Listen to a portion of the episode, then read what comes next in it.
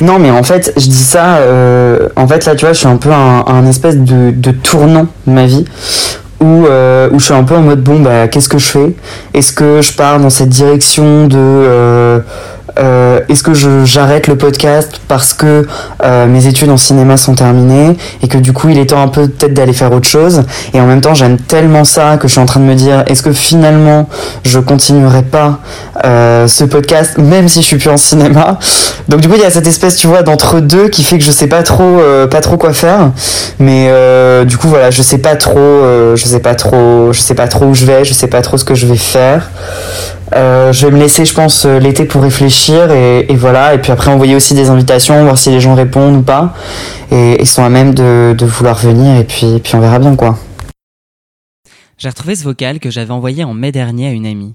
J'étais un peu perdu dans le flou, je devais continuer ou arrêter ce podcast. Cette question me taraudait.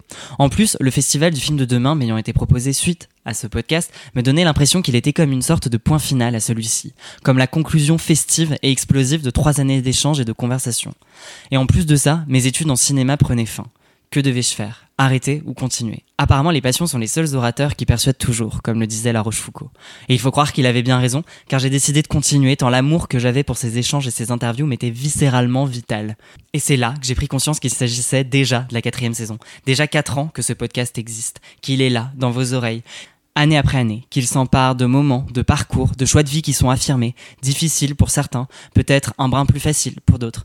Si on m'avait dit il y a 4 ans, tu verras, dans 4 ans, tu seras encore à interviewer ces personnalités du 7e art et même du 4e art, j'aurais peut-être ri. Sûrement pas par manque d'amour ou de passion à confectionner ces interviews les unes après les autres, mais plutôt par peur de refus ou par peur de moquerie. Sûrement est-ce un manque de confiance en moi, peut-être. Mais ce que je sais, c'est que ce podcast entame maintenant sa quatrième saison et que je prends autant de plaisir à le faire. Quatre années de rencontres, d'échanges, de partage. J'ai pris conscience de tellement d'éléments intrinsèques à ce milieu qui m'ont illuminé, enchanté, désillusionné, enflammé et même pour certains attristé des fois. Si ce petit pitch ouvre cette quatrième saison, c'est que le temps passant entraîne avec lui des changements de carrière, des bifurcations professionnelles et même des bifurcations étudiantes. Et vous aviez l'habitude de m'entendre dire à chaque ouverture, je m'appelle Malo Morcel et je suis étudiant en cinéma à la Sorbonne. Eh bien si mon patronyme, lui, ne change pas, mes études en cinéma à la Sorbonne sont-elles officiellement terminées? Ma licence et mon master cinéma en poche, j'enchaîne avec le journalisme, comme une évidence dans un parcours combatif qui vient confirmer l'amour infini que je porte pour ce podcast. L'envie de raconter, de délivrer des parcours propres à la culture.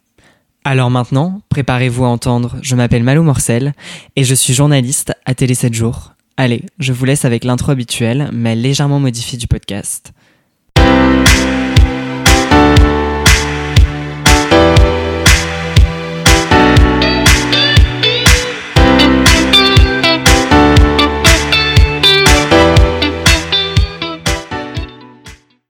Le cinéma en tant que rêve. Aucun art ne traverse comme le cinéma directement notre conscience diurne pour toucher à nos sentiments au fond de la chambre crépusculaire de notre âme. Par cette simple phrase, Bergman comprend le cinéma. Il le transcende. Je m'appelle Malo Morcel et je suis journaliste à Télé 7 jours. Le cinéma est réellement une passion. Vous savez, le genre de passion qui n'est pas juste passagère mais bien ancrée en soi. Le cinéma, c'est un peu l'occasion de s'évader, d'échapper à la grisaille, aux violences qui jonchent la société et notre quotidien. J'ai grandi avec cet art. J'ai fait mes premiers pas sur cet art. J'ai versé mes premières larmes sur cet art. J'ai connu mes premiers émois face à cet art. Enfin bref, je vis constamment avec cet art.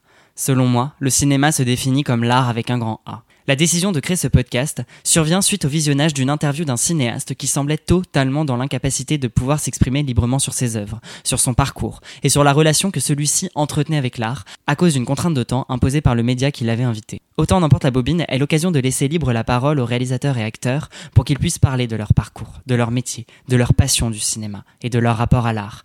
Ce podcast leur laissera le temps qu'il faudra, 30 minutes, une heure, deux heures pour échanger, apprendre à les connaître, apprendre également à les apprécier comme moi je les apprécie.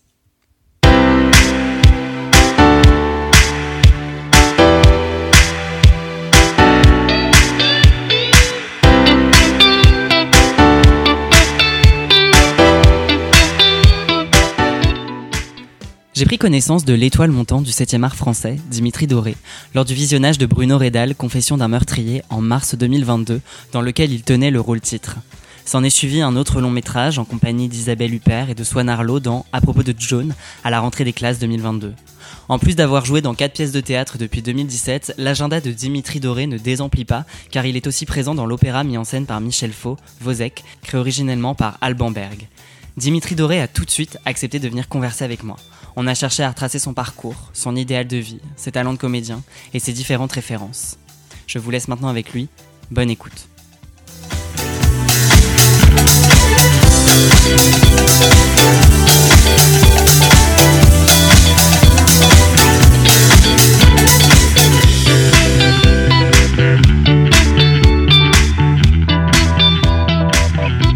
Bonjour Dimitri Doré. Bonjour. T'es né euh, en mai 1997 en Lettonie. Oui. Yes. Alors, t'es arrivé à Paris à 18 mois, il me semble, que t'as été, euh, t'as été adopté à Reims. Ouais. Euh, comment est-ce que tes parents, euh, je vais mettre un, un adjectif adoptif, t'ont familiarisé avec les arts?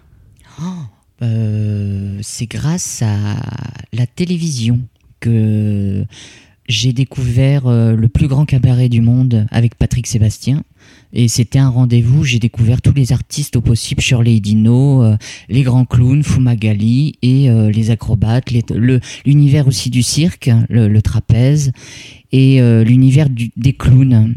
Et c'est vraiment la té- la télévision qui m'a apporté la musique, l'univers du cirque un peu et, toutes les émissions que je regardais quand à l'époque dans les années 2000 donc il y avait une série je m'en rappelle le clown une série allemande où c'était un, beau gars euh, un acteur allemand qui euh, avait son masque de clown et qui sauvait la terre entière non j'avais euh, c'est par la télévision c'est dès que j'ai allumé la télévision que j'ai commencé à découvrir un peu Muriel Robin Pierre Palmade Sylvie Joly et aussi euh, sur France 3, euh, à l'époque, c'était l'émission des Grands du Rire avec Yves Lecoq. Je sais pas si tu, tu te rappelles de ça. Ah, Je, j'étais peut-être pas né. Bon, oh si, on est de la même génération quand même.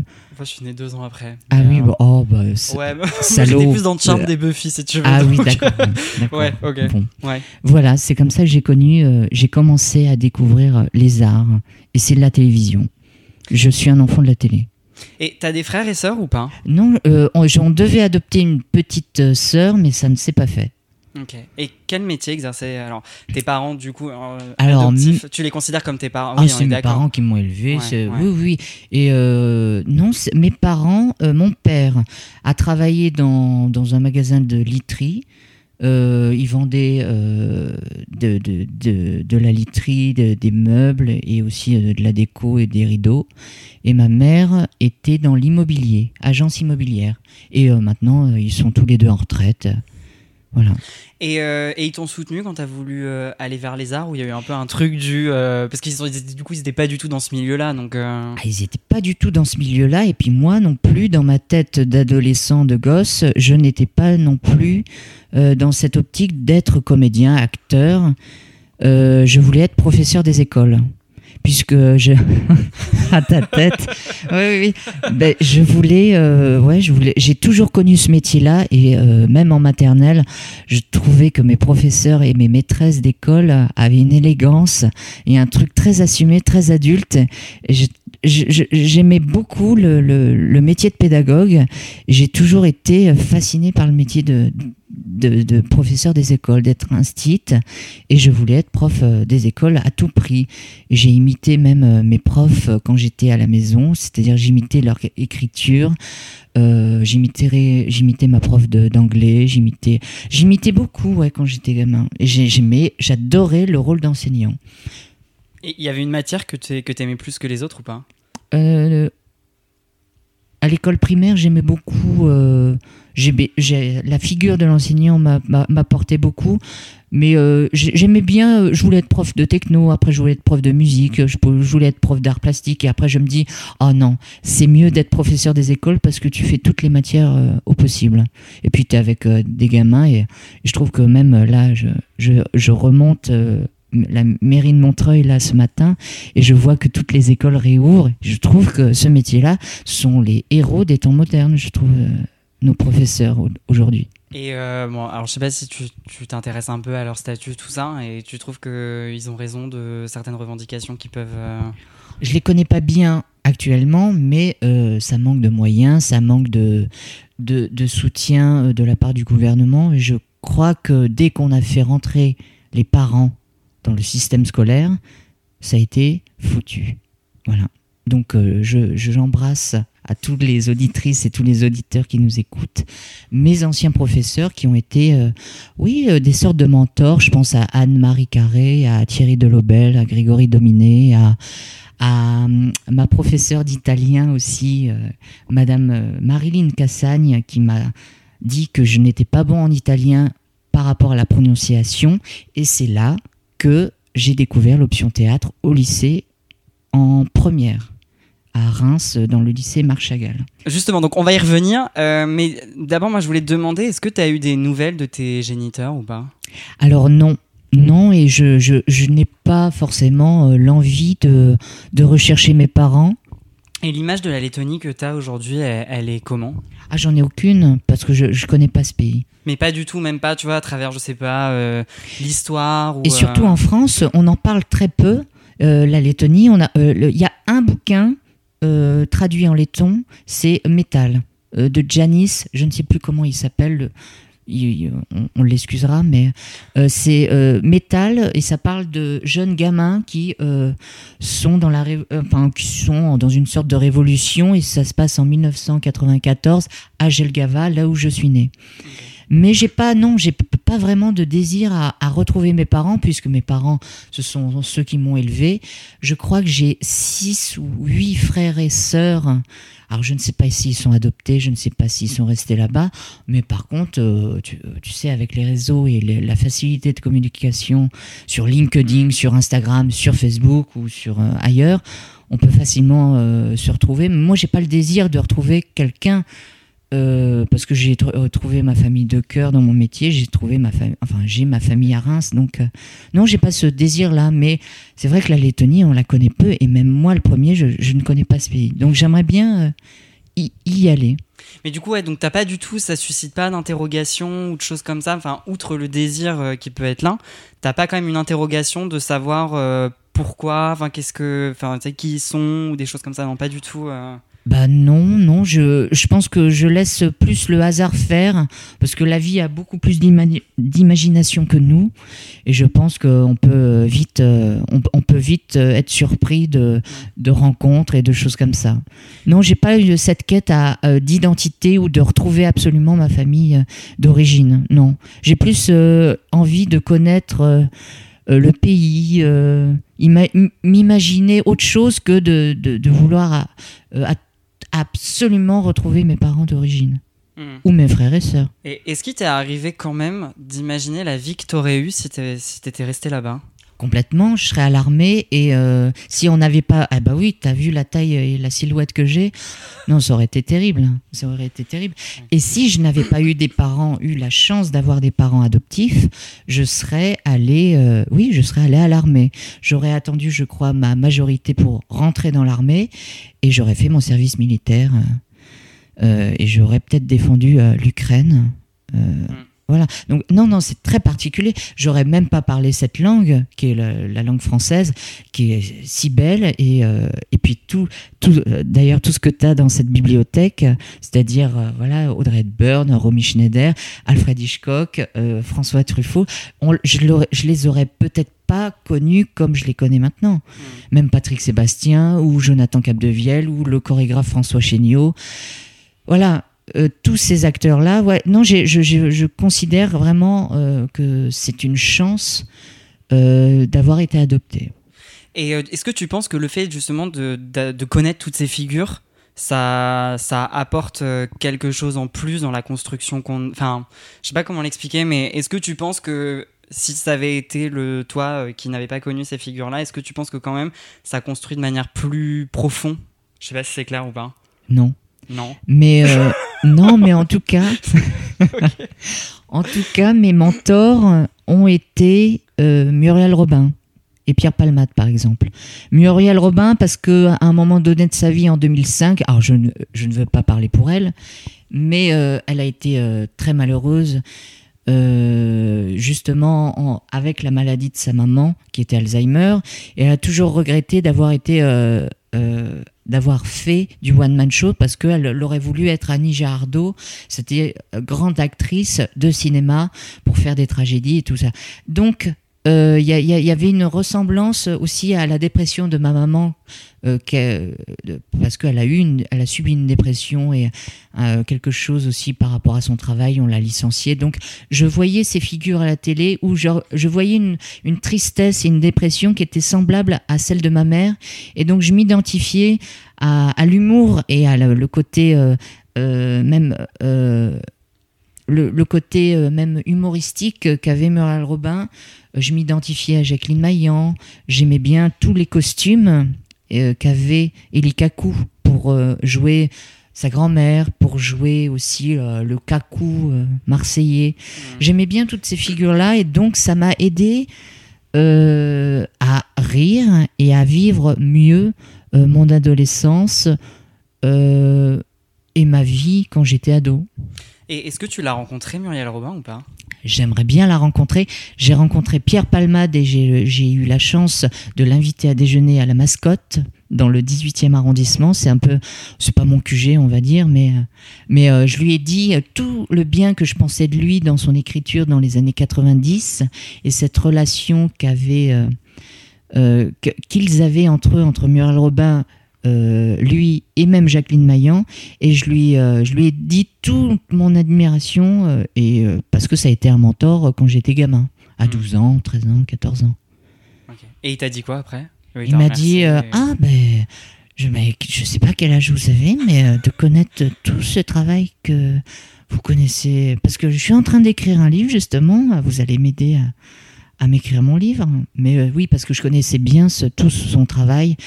Euh, la relation qu'il avait avec Jean Leduc aussi. Je ne sais pas si tu vois cet acteur formidable euh, qui est peu sur les télévisions, euh, qui est peu dans les dans, les, dans, dans, dans, le théâtre, dans le cinéma, mais je trouve qu'il a un talent fou et j'aimerais bien le voir plus souvent. C'est drôle parce que euh, tu, euh, on a fait quelques interviews ici et j'ai vraiment, je trouve que tu fais partie de, des rares personnes à autant mentionner la télé. Enfin, on sent que ça a eu une vraie ah, influence. Ouais. Alors que d'habitude, tu vois, on va souvent me citer, euh, oui, moi j'ai regardé Hitchcock quand j'étais petit, enfin, tu vois, ou des choses comme ça. Et, c'est vrai que c'est la première fois. je ne sais pas, j'en sais rien. Mais enfin, je trouve que c'est la première fois où vraiment, où on sent que ouais, la télévision a eu un, un fort impact dans ta construction, quoi. Oui, parce que j'ai grandi aussi avec la naissance de la TNT. Euh, je crois que c'était en 2006 ou en 2007. Et euh, on a euh, eu une émergence aussi avec les séries de Supercopter, Starsky et Hutch. Ça a été mes premiers émois ado quand je voyais Starsky et Hutch, la redécouverte avec la voix de Daniel Balutin, qui ça a été merveilleux. Moi, j'ai découvert ces séries-là, ou même Agence Tourix, avec avec Barracuda, tout ça. Non, non, ça a été vraiment une culture euh, télévisuelle euh, importante pour moi, puisque ça m'a évadé aussi.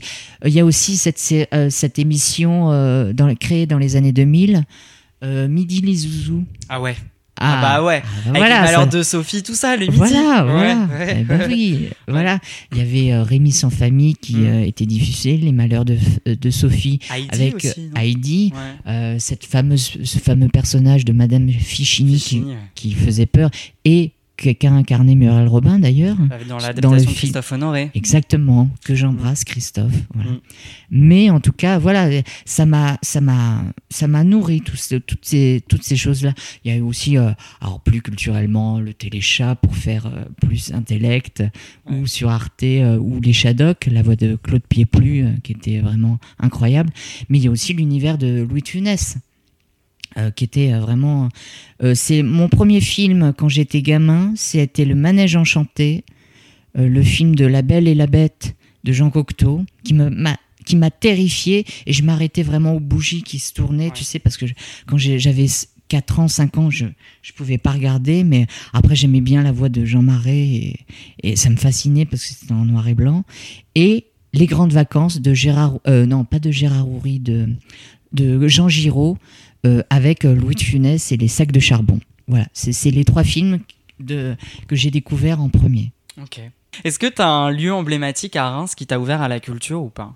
Euh, La Comédie de Reims, Castellucci, Christophe, Christophe Martaler, Grégory Dominé qui était mon prof, mon professeur d'option théâtre, et euh, le cirque éducatif, même si Bruno Lobé euh, déteste euh, Hugues Potier, c'était le, présentateur du cirque éducatif et j'ai été nourrie. euh, le cirque éducatif, c'était un spectacle où toutes les classes de, oh, on va dire de collège, de primaire et de maternelle pouvaient venir au cirque, c'est-à-dire le manège scène nationale de Reims. Euh, pouvaient venir assister à voir des éléphants, à voir les clowns surtout. Moi, c'est ce qui m'intéressait, voir les trapézistes. Et euh, Hugues, euh, c'était le présentateur, le monsieur loyal, que j'ai toujours admiré puisqu'il avait une forme de poésie, mais à l'ancienne, et il était très habillé avec un, un côté chic de monsieur loyal. Et j'aimais euh, vraiment cette poésie du cirque éducatif, puisque j'ai même fait des ateliers là-bas au contact de vrais trapézistes, euh, Natalia Hertz notamment. Euh, j'aimais, euh, j'ai- j'ai- j'aimais beaucoup cette poésie-là. C'était ce lieu où à chaque fois j'avais le goût de, du, du choupa choups euh, parce qu'on en distribuait Ouais. aussi pour les gosses. Et euh, euh, on amenait l'univers du cirque dans les classes. Et j'aimais énormément cette, cette poésie-là. Et c'est vrai que j'ai un, j'ai un, un, un amour vraiment pour les clowns parce que euh, ouais, je crois que c'est le plus beau métier du monde. D'être clown ou d'être prof. Euh, T'as pratiqué le trapèze et le jonglage. euh, et il n'y a pas un moment où, enfin, du coup, tu, tu parlais de vouloir, euh, de, vouloir devenir clown, mais pourquoi est-ce que t'as pas effectivement poursuivi? Enfin, qu'est-ce que, qu'est-ce qui a fait euh, Euh, j'ai pas poursuivi le, le métier de cirque, non. ouais.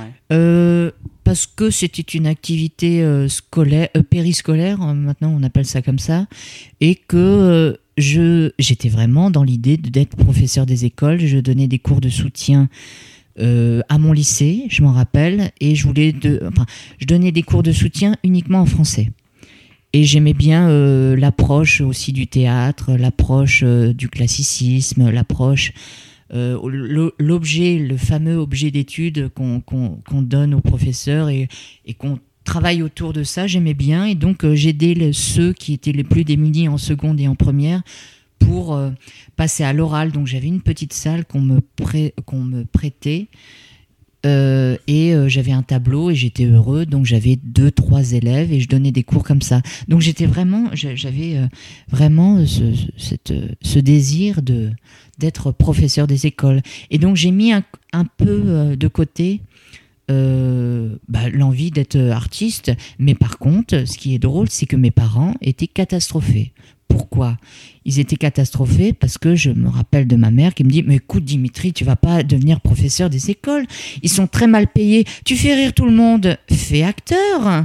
Non, mais euh, en plus, t'es clown, t'aimes bien le cirque. euh, euh, fais acteur. Alors, c'était l'inverse. C'est-à-dire que c'était mes parents qui me poussaient à devenir artiste et moi j'étais dans le côté inverse je voulais être professeur des écoles et finalement c'est justement Marilyn Cassagne professeure d'italien qui l'est toujours d'ailleurs euh, qui m'a poussé à aller dans en option théâtre pour faire euh, c'était l'option LV3 euh, l'option la troisième option au lycée maintenant je crois que ça a changé et j'avais soit option maths soit option théâtre j'ai pris théâtre parce que j'étais très mauvais en maths. Et c'est là que j'ai découvert un monde, le théâtre, et j'ai commencé à me passionner pour cette matière. Et j'avais une promo qui était sensationnelle. J'avais vraiment, euh, j'ai Marie Brun, j'ai Blandine, Mas Blandine Massier, j'ai euh, Charlotte Tronchon, j'ai encore des noms qui me reviennent, Margot Lefebvre.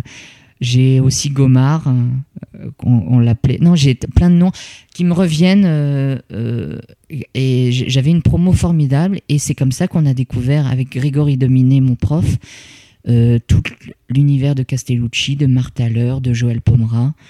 Euh, j'ai été voir cinq fois Cendrillon, euh, puisque l'actrice Catherine Mestoussi, qui incarnait la belle-mère comme une sorte de Marine Le Pen, me fascinait totalement. Ah, tu parles de la version Pomera? Cendrillon, ouais. Voilà, c'est ça. Et j'étais absolument fascinée. Et donc j'ai voulu réécrire d'ailleurs une ce sketch, enfin ce sketch, cette pièce en, en la faisant, en faisant Catherine Mestoussi, mais en version Muriel Robin, euh, en réécrivant le. Bon, bon, on s'était amusé euh, en option, quoi. Ok. Euh, donc en fait, donc en fait, t'as découvert quand même assez tard le. Du coup, Bah, c'est. euh, euh, il y a Enfin, c'est sept- venu sur le tard. C'est il y a sept ans exactement que j'ai découvert le théâtre. Ouais. Voilà. Donc c'est hier. Voilà. Oui.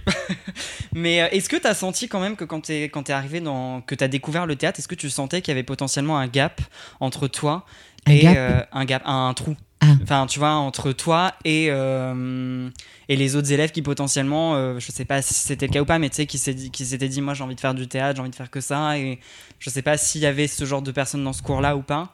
Est-ce que euh, Euh, ce qui est beau en option théâtre, c'est que l'on commence tous ensemble, on se cherche. Moi, je me cherchais, euh, comme on dit maintenant, la crise identitaire. Je me la cherchais là. Je savais pas si j'aimais les hommes, si j'aimais les femmes. Maintenant, j'ai trouvé. Je- sais pas. j'étais, j'avais une coupe un peu à la C. Jérôme et Clo-Clo. Donc tu vois, j'avais un- une, j'étais très mince, j'étais maigrelet, j'avais une voix aigrelette.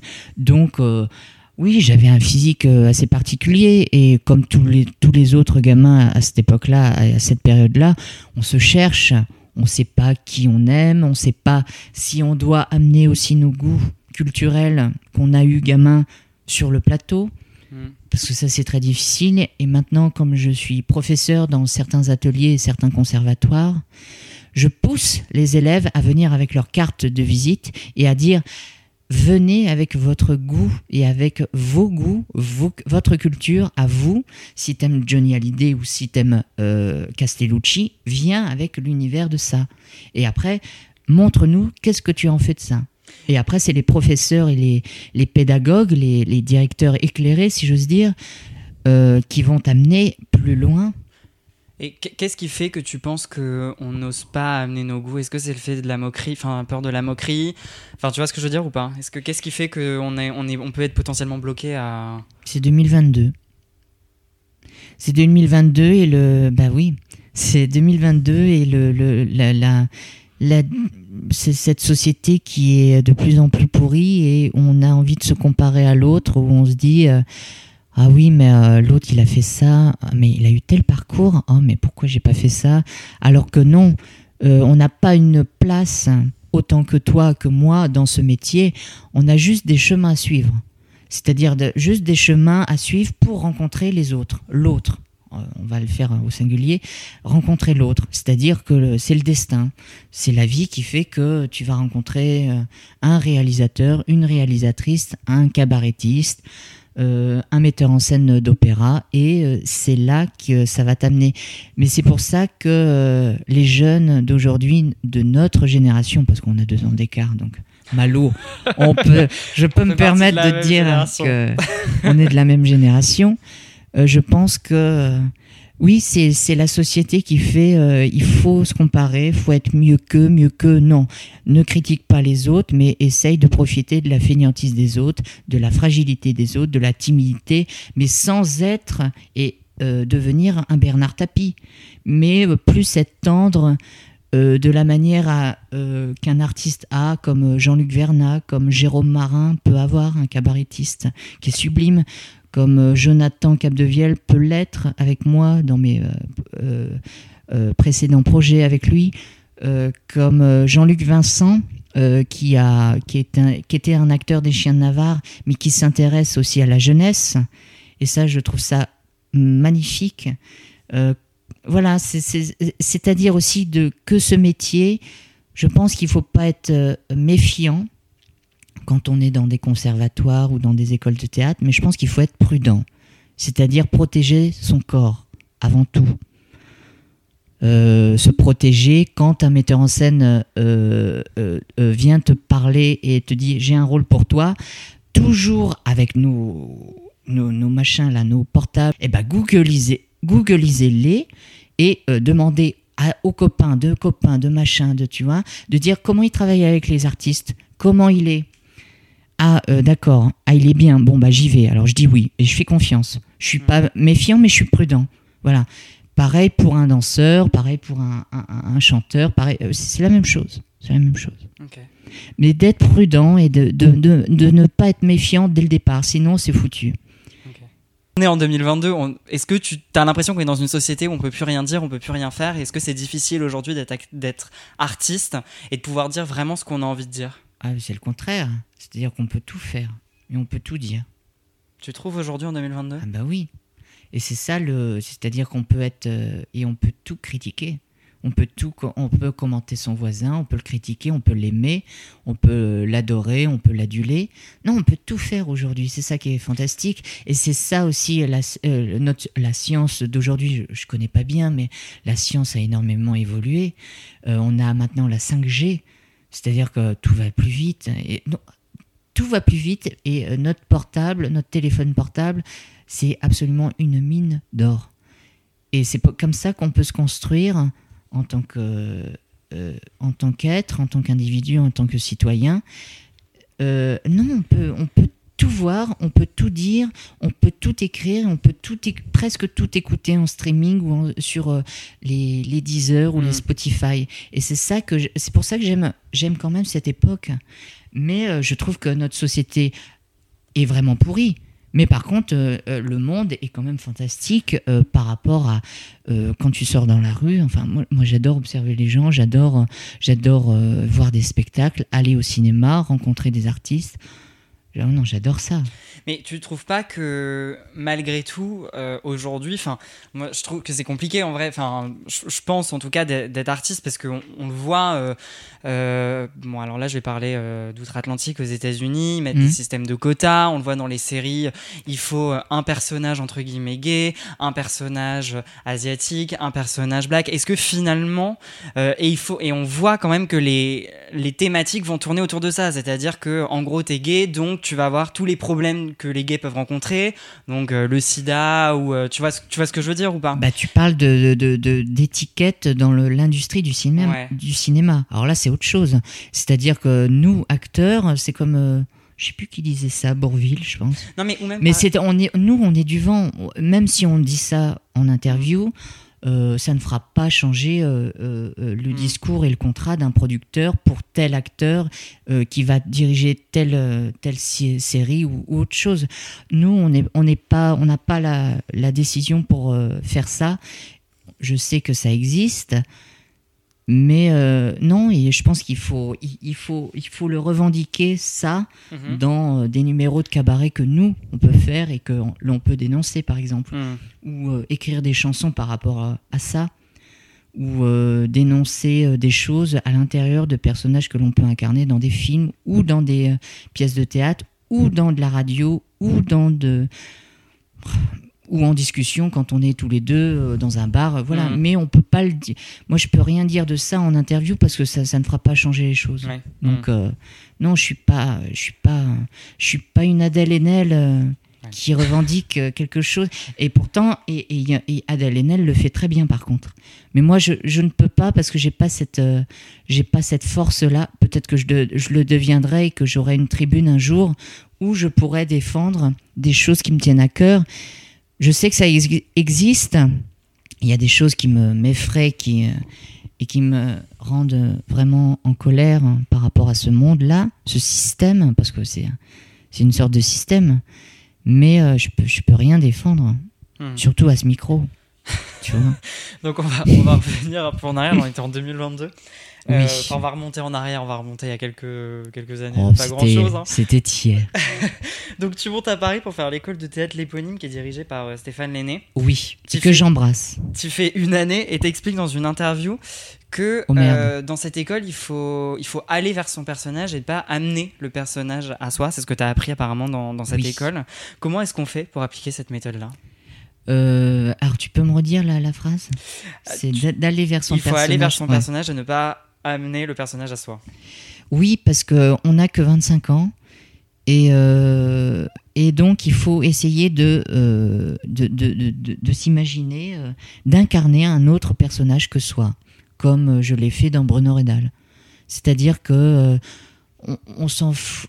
Et, et, Isabelle Huppert, je pense qu'elle va pas être d'accord avec moi. C'est-à-dire que elle dit dans son dans ses interviews la plupart du temps. Moi je vois pas je vois pas que je vois pas de personnage quand j'incarne des choses au cinéma. Je, je suis moi-même et puis c'est tout. Mais moi j'ai le plaisir comme l'humoriste suisse Zouk d'incarner quelque chose qui est autre que moi. Et par contre dans le personnage de Laurent Larivière je me, je me suis plus collé au personnage de Nathan Nathan Vera euh, je me suis plus plus collé à propos de John euh, je me suis plus collé à ma personnalité euh, du moment, tu vois.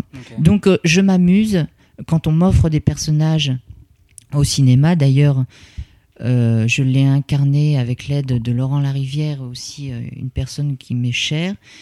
C'est Joséphine de Vécher, Jocelyne de Vécher, pardon.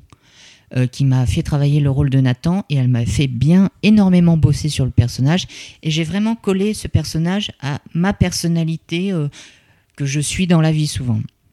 Et euh, mais c'est pas, c'est-à-dire que quand on m'offre des rôles, je m'amuse avec ça et si j'ai pas envie de faire, euh, euh, si j'ai pas envie, envie d'amener des choses à moi dans ce personnage, je ne les amène pas et je trouve quelque chose d'autre qui est des personnages que j'ai vus dans la rue, des personnes que je côtoie dans la vie, etc. Ok. Et ensuite, tu es repéré dans une boîte de nuit par un metteur en scène argentin qui est Ah oui. Lucas Olmedo. Est-ce qu'il t'a expliqué ce qui avait attiré son regard ce soir-là ou pas? Je dansais, je dansais et euh, comme j'a- j'adore danser comme Isabelle Huppert, euh, j'adore, euh, j'adore. Et c'est ma première soirée avec Carla Auberti et Stéphane et Stéphane, comment elle s'appelle? Stéphane Bachelet. C'était mes camarades de classe de l'école de, de théâtre l'éponyme. Et elle m'avait dit ce soir-là, euh, allez, viens Dimitri, il faut absolument que tu... euh, non mais tu vas pas rester à rue du docteur Babinski dans ta résidence étudiante à Porte de Saint-Ouen. Enfin, ça c'est ridicule. Je dis bah bon bah d'accord, on va au Sullivans, à côté du Moulin Rouge. Et donc euh, on y va. Il y a même quelqu'un qui qui fait arrêter toute la soirée puisqu'il doit faire une vidéo où personne ne bouge dans la soirée et tout le monde est comme le mime Marceau. C'était très joli et j'ai gardé cette vidéo qui marque euh, cette soirée-là. C'était ma première soirée parisienne en octobre 2016 et on y, on y voit très bien Carla et moi en train de danser un tango d'ailleurs c'était fameux et euh, on y voit euh, Lucas Olmedo derrière qui me repérait et euh, c'est euh, dans cette soirée qu'il a engagé la conversation puisqu'il cherchait un personnage, enfin un acteur pour incarner le rôle de Dimitri, un rôle de Dostoïevski dans, euh, dans une pièce, euh, je ne sais plus comment elle s'appelait, et c'était au théâtre de Claude Lelouch, le Ciné 13 à l'époque. Euh, Est-ce qu'il y a un casting qui t'a marqué, un événement particulier qui aurait pu se passer pendant un casting? Tiens, si tu veux faire du vent. Ah, bon, Mais je sais pas si ça s'entend, si t'entends le. Non, non, non, ça va. Mais euh, non, il n'y a pas de casting qui m'ont qui m'ont marqué. Il y a des scénarios bien pourris que j'ai lus, comme Joséphine Ange Gardien ou euh, Une famille formidable, où je tombais des nues. Et euh, il y a certaines directrices de casting que, que j'ai connues et, et qui te traitent comme quand tu es dans un rayon intermarché ou au champ. Mais, euh, et tu te dis que le scénario, c'est une situation, il n'y a pas de texte. Donc euh, j'étais com- complètement effaré euh, ma première année à Paris de, de, de- de faire des castings comme ça. Et maintenant j'ai le luxe, bon on va dire j'ai le luxe quand même de choisir mes, mes, mes castings. Donc ça j'en suis très content et je remercie mon second agent qui est François Tessier de l'agence Aimant qui me propose des, vraiment des scénarios quand même super et qui me fait rencontrer des artistes sublimes comme euh, la réalisatrice euh, Mathilde Chavannes, euh, qui est une, une artiste et une belle artiste, et non pas une grande artiste, elle va le devenir, mais une belle artiste qui a une éthique, qui a un discours et qui est... euh, je suis très content de l'avoir rencontrée, par exemple. Comédien, c'est un métier de passion. Euh, Est-ce que tu penses que comme certains métiers, ou j'ai envie de dire comme dans une relation amoureuse, qu'à force de se frotter à la passion, celle-ci peut s'évanouir? Oh, c'est joli ça. ça vient de toi? Ouais. Oh dis donc, bravo. Euh, se frotter, euh, bah faut pas trop se frotter, faut non, faut comme une relation amoureuse. Alors ça c'est beau ce que tu dis. Je, mets des temps comme Marguerite Duras, non. Euh, merde, je sais pas quoi dire parce que ça, me touche ce que tu dis. C'est euh, comme une relation amoureuse, c'est vrai. Ben, il faut pas que ça soit passionnel. Faut que ça soit fusionnel, mais faut pas que ça soit de la passion. Il faut euh, tout de suite, en tant que soi-même, quand tu dois t'engager, parce que c'est un engagement artistique, quand tu dois être acteur, comédien dans ce métier, je pense qu'il faut euh, que tu comprennes ton indépendance, que tu dois être libre et que tu dois ne dépendre de personne, que tu dois faire confiance à tous les autres, après que tu tu peux avoir des trahisons, mais tu peux avoir aussi des, petites euh, dé- déceptions. Mais, euh, mais c'est comme une relation amoureuse, il faut comprendre que la passion, bah, à un moment donné, si tu t'y frottes, bah, t'en crèves et donc euh, t'es déçu. Et non, il faut après arriver à avoir une vie privée avec ce métier, trouver ta famille, alors euh, bien s'entendre avec sa famille, euh, sa famille bi- biologique, Mm. voilà, mais aussi sa famille de cœur, c'est-à-dire sa, ta famille de métier, comme euh, Louis de Funès l'était avec Galabru, comme l'était avec euh, Paul Prébois, c'était ses, ses mentors et c'était ses, ses amis, comme Jean Giraud, mais c'était aussi... euh, oui, c'était aussi. euh, faut trouver sa famille de cœur. Et c'est, ça met un temps. Alors pour toi ou pour moi, ça peut mettre soit 15 ans ou soit 5 mois. Hmm. Mais ça dépend dans quel état tu es euh, quand tu es ado, dans quel état tu es quand tu as 18 ans, dans quel état tu es quand tu commences à, à être amoureux et c'est ton premier amour. Tu- oui, oui, c'est. Mais qu'est-ce que c'est que l'amour aussi? Voilà. C'est autre chose, ça. Mais... Tu n'y répondras pas Qu'est-ce que c'est que l'amour? Oh là là, mais alors là, on fera une autre émission euh, l'année prochaine. Ok Euh, On te retrouve après dans la pièce À nous deux maintenant. hein, tu l'as beaucoup cité de Jonathan Capdevielle. Oui. Avec des représentations en France, à l'étranger. Une journaliste des Arocs a dit de la pièce la découverte théâtrale de l'automne. Oh. Et en janvier 2018, France Culture a dit, et je cite, enfin, t'as vu comme le, comme le jeune prodige de la scène théâtrale. Comment est-ce qu'on devient le jeune prodige de la scène théâtrale? Est-ce que c'est par la force du jeu? Est-ce que c'est par la force de l'amour qu'on a pour le rôle? Ou est-ce que c'est par l'ambivalence qu'on a de mettre de nous dans un rôle? C'est par la presse. C'est-à-dire, il y a un emballement. Mais euh, t'es pas du tout le jeune prodige du, de, de- de- voilà. C'est euh, non, c'est une découverte. C'est-à-dire, tu, il y a trois strates souvent quand tu t'es acteur. C'est-à-dire, t'es le parfait inconnu. Après, t'es la vedette, euh, comme Camille Chamoulet, et euh, t'as la, t'es la star. C'est comme euh, Isabelle Huppert l'est, ou Michel Faux, ou euh, voilà. Deneuve, Euh, Catherine Deneuve, Catherine Fro, notamment, Dominique Fro aussi. Mais voilà, c'est-à-dire tu passes par des strates et c'est normal. Et après, euh, faut pas euh, croire, faut avoir un, un jugement distancié quand tu lis la presse. Et il faut pas euh, voulo- en vouloir aux critiques de t'encenser ou de te détruire ou de te démonter. Je pense qu'il faut avoir un jugement distancié et par contre, il faut, et il faut être honnête avec tous les, gens de la presse. Ça te fait plaisir quand un journaliste des Inrocks écrit sur toi, analyse ton jeu et analyse le film. Faut pas s'en foutre. Parce qu'il y en a beaucoup euh, de jeunes comédiens ou même comédiennes. Ah non, mais la presse, non, mais, euh, non, mais, ah non, mais ça, c'est pas possible. Ça, c'est pas possible qu'il ait marqué ça. Bon, euh, ça te fait rire, faut, mais faut le lire, faut s'y intéresser, faut, faut, faut prendre en considération tous les journalistes. Après, il y en a des méchants, hein, attention, Mm.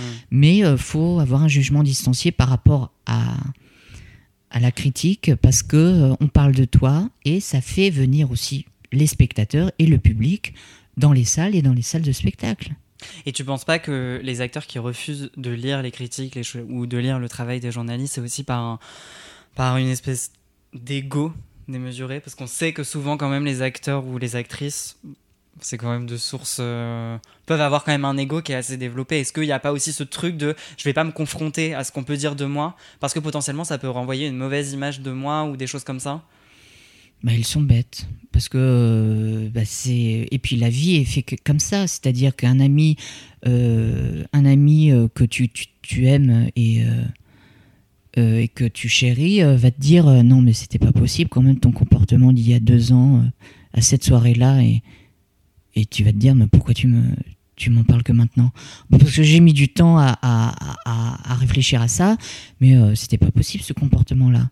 Et tu te dis, bon, bah, je vais me remettre en question. Et eh ben, à un moment donné, il y a certains journalistes et certaines journalistes qui vont te dire, non, cette prestation-là était à chier, et euh, bah, peut-être qu'elle avait raison.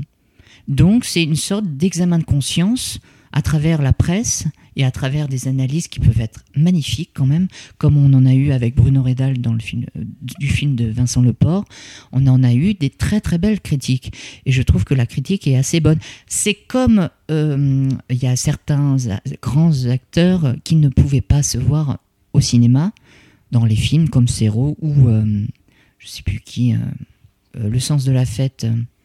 Bacri. Jean-Pierre Bacry, il ne pouvait pas se voir euh, au cinéma. Je trouve que notre travail aussi, c'est de se regarder euh, et peaufiner notre jeu, euh, notre travail, comment on peut améliorer son jeu, son, sa présence à l'écran et s'entendre. C'est-à-dire que là, bon, je vais pas écouter mon interview euh, euh, euh, en entier parce que je sais ce que j'aurais dit, mais je vais l'écouter, je vais mettre un, extrait et puis je vais me dire bon bah ça va, ça passe. Vous avez bien travaillé au son et puis voilà. Bravo Emma. Bravo Emma. Oui, on, la remercie. Mais tu vois, il faut faire l'effort de ce travail-là, c'est-à-dire de d'arriver à se réentendre et à se revoir quand on a le temps, bien sûr. Hein. Mm. Mais euh, il faut, ça, c'est notre travail. C'est-à-dire que, et c'est pas de, on parle pas d'ego, on parle pas de narcissisme, on parle de qu'est-ce que nous aussi on peut percevoir de nous, comment. Ah ben là, on se kiffe sur cette scène-là, et là, on se dit, oh là là, qu'est-ce que tu mens, qu'est-ce que tu mens. Euh, un imposteur. Voilà. Et ça arrive. Et des fois, on est fatigué sur certaines scènes.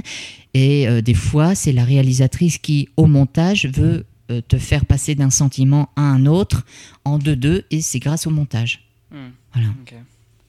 Selon toi, le, métier de comédien, c'est un travail de sincérité? Tu l'appuies où, toi, cette sincérité? Tu l'appuies qu'en toi ou pas? De la vie. De la vie, de mes partenaires de jeu, de la situation, du moment présent.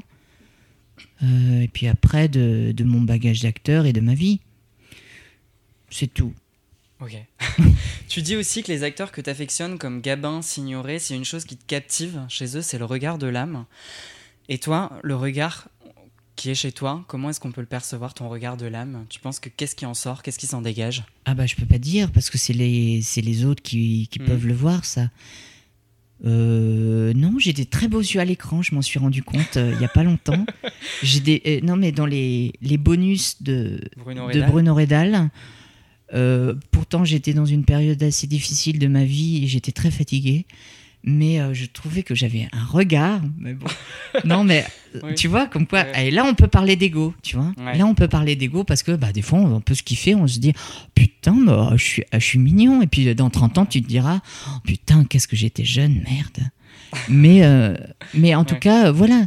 non, ta, ta question, c'était le regard. C'est-à-dire que. Mais tu prends tous les les belles actrices et les beaux acteurs, euh, ils, ont un, ils ont un regard, euh, ils ont le regard du personnage. C'est-à-dire qu'ils n'ont pas le regard euh, d'eux-mêmes dans la vie. voilà. Comme tu prends l'exemple d'Annie Girardot, elle avait ce regard-là. Et c'est mm. pour ça qu'elle a travaillé avec tous les plus grands. Visconti, Claude Lelouch. Alan Parker filmait bien aussi ce regard-là pour ses acteurs euh, ou Chia, euh, Shyamalan, euh, on, l'appelle comme ça. Il, il, a, il prend ses acteurs pour ce regard-là. Et moi, j'affectionne aussi ce Michael Haneke aussi. Mm. Ils ont ce, ils ont ce regard-là et c'est le regard de l'âme. En effet, c'est-à-dire que tu parles, le regard, c'est le, c'est le reflet du cœur, quoi. C'est comme la voix d'ailleurs. Quand tu es un peu fatigué ou que ça va pas ou que tu es un peu triste, ça s'entend immédiatement à la radio où ça s'entend, euh, oui, ça s'entend en chanson, ça s'entend, euh, ça s'entend au théâtre. Euh, est-ce que tu trouves que le théâtre est plus caca ah, Est-ce que tu trouves que le théâtre est plus cathartique que le cinéma ou pas du tout? Et plus caca, c'était drôle. c'était drôle. Non mais et plus cathartique. Cathartique que le cinéma ou pas du tout? Alors cathartique, oh là là, c'est dur à dire. Je pense que au théâtre on joue, au théâtre, au cinéma on a joué. Et alors, c'est-à-dire que je peux, je vais pas te faire une comparaison du théâtre et du cinéma parce que ça va nous prendre deux heures, mais au cinéma, par exemple, tu vas pas parler à ton voisin et tu vas te dire que euh, ah non mais cette scène, moi pour moi c'est dingue. Non, elle va, il, va te dire chut. Non, il va pas te non, Hmm. ta gueule et tais-toi, regarde le, le film. Alors qu'au cinéma, quand l'acteur soliloque à lui-même, eh ben toi tu peux te tu peux te parler à toi-même dans la salle. Et tu, ça te renvoie à un échange de sentiment à sentiment.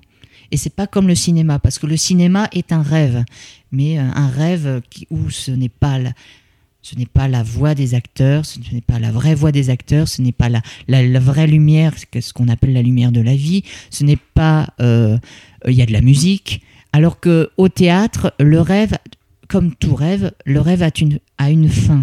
C'est- C'est-à-dire que les applaudissements coupent ce rêve. Et c'est-à-dire qu'il y a un truc éphémère, il y a un truc, euh, il y a un truc éphémère et tout est faux au théâtre. Alors que quand tu, tu es à Cuba, au théâtre, on va te mettre une toile dégueulasse dans le fond de scène et tu vas te dire Oh, qu'est-ce que c'est que ce truc? Mais ton imaginaire va faire en sorte Mm. que, bah, allez, on dit qu'on est à Cuba. Et c'est pour ça que les jeunes ont du mal à aller au théâtre. C'est- C'est-à-dire que de, rentrer dans cet univers, dans cette, de manière très brutale, avec un espèce de tissu, une bâche, et tu te dis qu'on est à Cuba, ça, les jeunes ont du mal. C'est pour ça qu'ils vont peu au théâtre Hmm.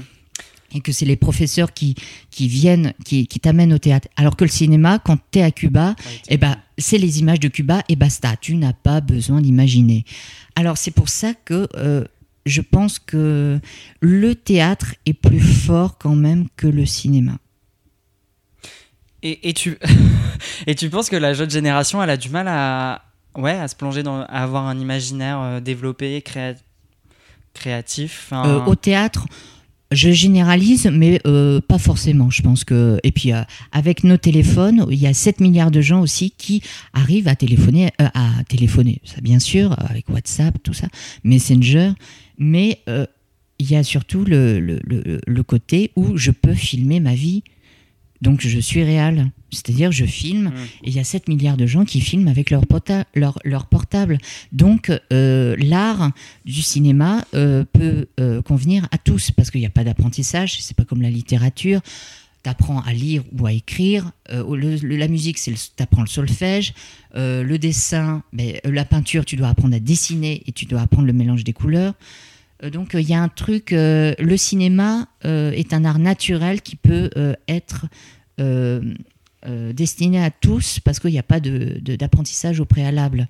Et donc, cet art est difficile puisqu'il est populaire, donc la concurrence est totale. Hmm. Et ce qui est intriguant, c'est que dans une interview, euh, tu dis d'une manière très simple, parce qu'en fait, on, te questionne sur la préparation euh, de tes rôles, et tu dis d'une manière très simple, j'ai comme une playlist.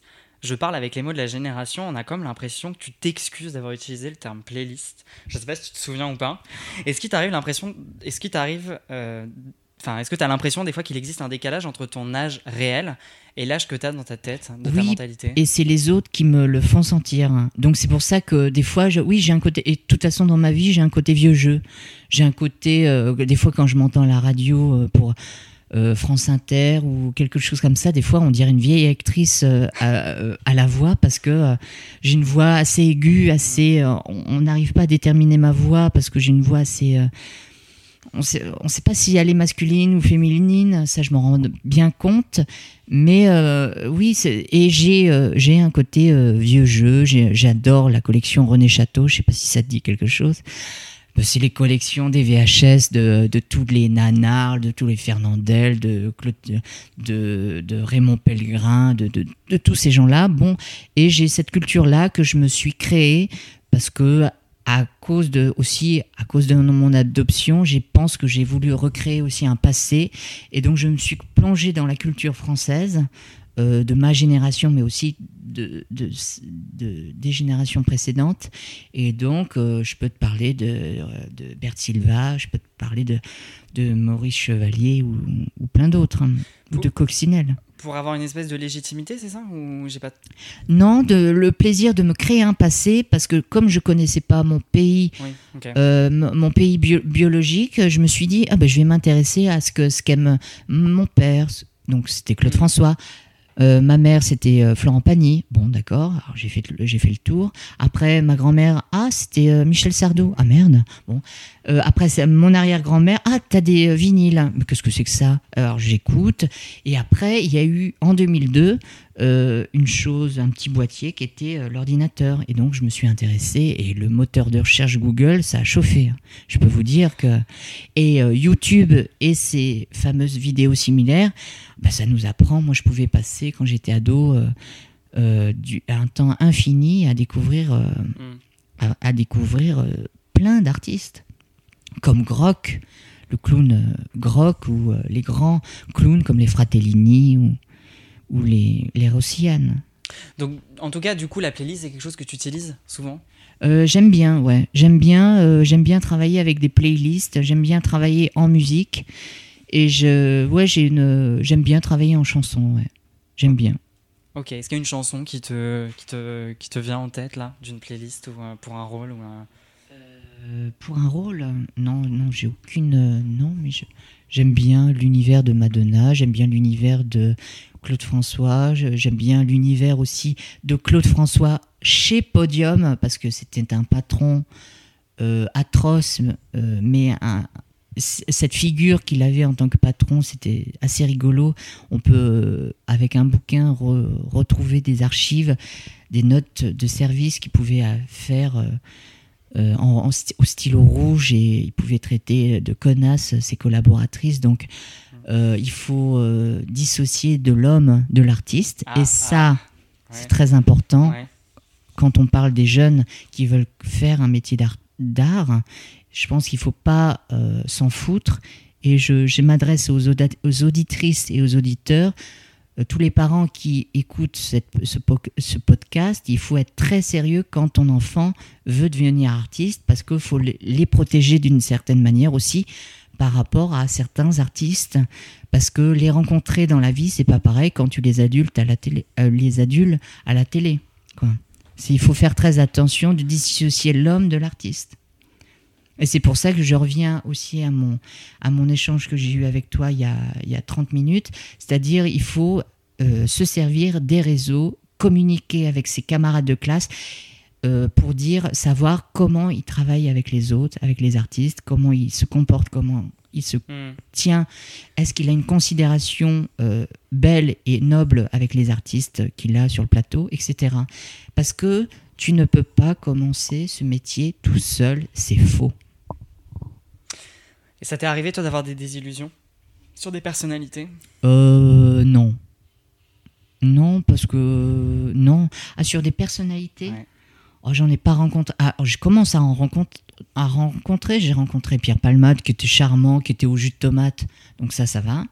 J'ai euh, euh, fait un karaoké avec Nicole Garcia, avec une Minerve. Bon, elle était mal en point à ce, à ce moment-là, mais elle était très drôle et je l'aime infiniment. J'ai rencontré Isabelle Huppert, qui est une sorcière blanche qui capte les âmes, les énergies des personnes, c'est-à-dire que elle n'a pas peur de toi, parce qu'elle considère que dans son métier, euh, le metteur en scène n'a pas peur d'Isabelle Huppert, donc elle n'a pas peur de, aussi de parler avec le metteur en scène, et je trouve ça super. Et euh, c'est une femme super, on, s'est vraiment bien amusé, j'ai beaucoup de tendresse pour elle. Euh, j'ai euh, rencontré Clémentine Baird, euh, une actrice, une comédienne qui est délicieuse aussi. J'ai euh, voilà, rencontré des belles personnes dans ma vie et je ne suis jamais tombée sur une mauvaise euh, expérience. Hmm. Euh, en six ans, j'ai eu la chance, je touche du bois, mais C'est euh, pas du bois. Ah, Bah, moi, merde. je te conseille de toucher bon, ça. Bon. C'est Ouais. plaqué, non? C'est du bois plaqué. Ouais. T'as as fait deux pièces avec Jonathan Capdevielle? Euh, J'en ai fait. T'as fait le. J'ai fait À nous deux maintenant et j'ai fait Rémi. Rémi. Ouais, Ouais. l'adaptation J'en de ai Rémi fait deux. famille. Et pourtant, j'ai fait aussi autre chose avec lui, c'est-à-dire qu'il m'a emmené dans l'univers de la radio avec euh, sous la direction de Blandine Masson pour faire un, Le podcast. Un- le. un enfant de un enfant perdu de, de Peter Pan. Ok, non. Voilà, un concert fiction euh, qui était dirigé par euh, Blandine Masson et qui est une femme délicieuse de Radio France. Et euh, je me suis amusée avec l'orchestre de philharmonique de Radio France et de la maîtrise de cette radio, euh, de la maison de la radio, et je m'étais amusée. Euh, Jonathan Capdevielle, c'était mon, c'est mon tonton, c'est-à-dire qu'il t'emmène à la fête foraine. euh, ah bah tiens, tu vas faire ce stand-là. Ah bah Mhm. tiens, euh, je vais t'emmener goûter les barbes à papa. Et il m'a emmené aussi dans l'univers du cabaret, rencontrer Jérôme Marin, un cabarettiste que j'adore et que j'admire parce que euh, je, je trouve que c'est des hommes pleins de poésie. Ils ont un bagage, ils ont des souvenirs, ils ont une culture, ils ont une poésie, une poésie à eux euh, qui transpire, qui euh, émane d'eux et que je trouve euh, et qui me font pleurer de rire ou pleurer de larmes. Mais je, non, j'aime beaucoup tous ces artistes-là et donc je, oui, oui, j'ai vraiment plaisir et c'est eux ma famille, ma famille de cœur dans ce métier, c'est eux. Et on, alors, on te retrouve euh, sur grand écran dans le long métrage Bruno Rédal. Oui. C'est adapté d'une histoire vraie. Le 1er septembre 1905, Bruno Rédal, jeune paysan séminariste cantalien de 17 ans, s'accuse du meurtre de François Rola- Rola- oula, Rolac, Roy- Royac. Royac, pardon, euh, qui a 12 ans. Euh, en prison, pour tenter de comprendre son geste, le professeur Lacassagne et deux autres médecins lui font raconter sa vie. Est-ce que tu avais connaissance de l'histoire vraie avant de tourner dans le film ou pas? Ou t'as découvert après euh? Euh, c'est Aurélie Jouan, Aurélie Jouan, pardon, qui m'a envoyé le scénario. Et c'est euh, en novembre 2017, en fait, je t'explique, euh, parce qu'on a du temps, et c'est rare, donc je te remercie. C'est fait pour ça. Voilà. Mais euh, Jean-Luc Vincent est venu me voir en novembre 2017 euh, au Théâtre des Amandiers, voir le spectacle de Jonathan Capdevielle, À nous deux maintenant. Euh, Vincent Leport était en même temps, à cette même période, en train de cher- rechercher un, acteur non professionnel euh, pour incarner Bruno Redal euh, à l'âge de 17 ans, l'âge de 17 ans, l'âge du rôle. Et donc, Jean-Luc Vincent, moi j'incarnais sur le plateau des Amandiers, direction Philippe Ken, un homme délicieux et que j'adore, il me fait beaucoup rire. Et il m'a vu, il m'a vu en enfant de cœur, il m'a vu en petite euh, paysanne euh, où j'incarnais un peu euh, travelotte, travesti. Euh, un garde champêtre où je rendais hommage à Robert Hirsch et un autre un autre personnage comme ça qui, où je faisais plusieurs voix. Et on ne savait pas quel âge j'avais sur le plateau. C'est pour ça que la presse a été intriguée. On se dit mais lui il sort? Il, il, il a quel âge? Il a, il a 15 ans? Il a... j'avais euh, je crois 10, euh, 19 ou 20 ans à, cette époque là mais euh, il n'est pas venu me voir dans ma loge, il n'est pas venu voir Jonathan Capdevielle, mais il a tout de suite euh, appelé Vincent Leport, et Vincent Leport a appelé mon agent, et mon agent m'a envoyé le scénario. Je m'en rappelle très bien, j'étais, c'était l'après-midi dans mon fauteuil Ikea, dans ma résidence étudiante, je lis le scénario. Alors même si je sais que le scénario, ça ne représente pas le film, euh, j'avais confiance au scénario et au personnage que Bruno, euh, euh, qu'était Bruno. Et j'ai dit oui tout de suite, je passe le casting, je veux absolument passer le casting. Donc dans la semaine même, j'ai rencontré Pierre-Emmanuel Pierre-Emmanuel Urquin et euh, Roy Arida avec Vincent Leport et j'ai commencé à faire les castings. Et alors, euh, bah, tu me vois dans la vie euh, comme on l'était au début quand tu m'as accueilli chez toi. Je suis pas du tout le rôle, tu vois. J'ai une voix, euh, voilà, je suis un peu, voilà, je peux avoir euh, quelque chose un peu de, non pas d'efféminé, mais quelque chose d'un peu de fragile, tout ça. Mais c'est la voix, c'est c'est la ma voix qui l'a intéressé. C'est la voix qui l'a, qui lui a déclenché quelque chose. On a passé les scènes. Une deuxième audition s'est faite, une troisième et j'ai été pris. Voilà, ça s'est passé comme ça. Ok. Et euh, donc, du coup, dans le film, il y a trois Bruno Redal. Il y a un Bruno âgé de 10 ans, l'autre qui a 6 ans, Oui. et toi qui en as euh, 17. Est-ce que tu as cherché à entrer en concordance de ce qu'ils avaient fait, les autres? Est-ce que tu as voulu faire une sorte de continuité dans leur jeu? Est-ce que as vu leur... tu les as vus jouer ou pas, les oui, c'était le désir de Vincent Leport aussi de, de- de- de cette continuité-là, comme euh, pouvait l'avoir Laurent Larivière, mais à un autre degré dans le film de À propos de Joan, c'est-à-dire euh, Nathan est incarné par Swan Arlo et euh, un autre petit, et bah, Laurent n'a pas été aussi pointu que Vincent Leport l'était dans Bruno Redal. Mais par contre, il y avait cette concordance où fallait reprendre cette même posture de corps, le travail aussi de Géraldine Belbéoc, le travail de maquillage pour avoir ce fameux grain de beauté. Voilà. Euh, donc il y avait des concordances, oui, il y avait un travail quand même de continuité. Ça n'a pas été, allez, on, on, y va et on verra quand. Ok.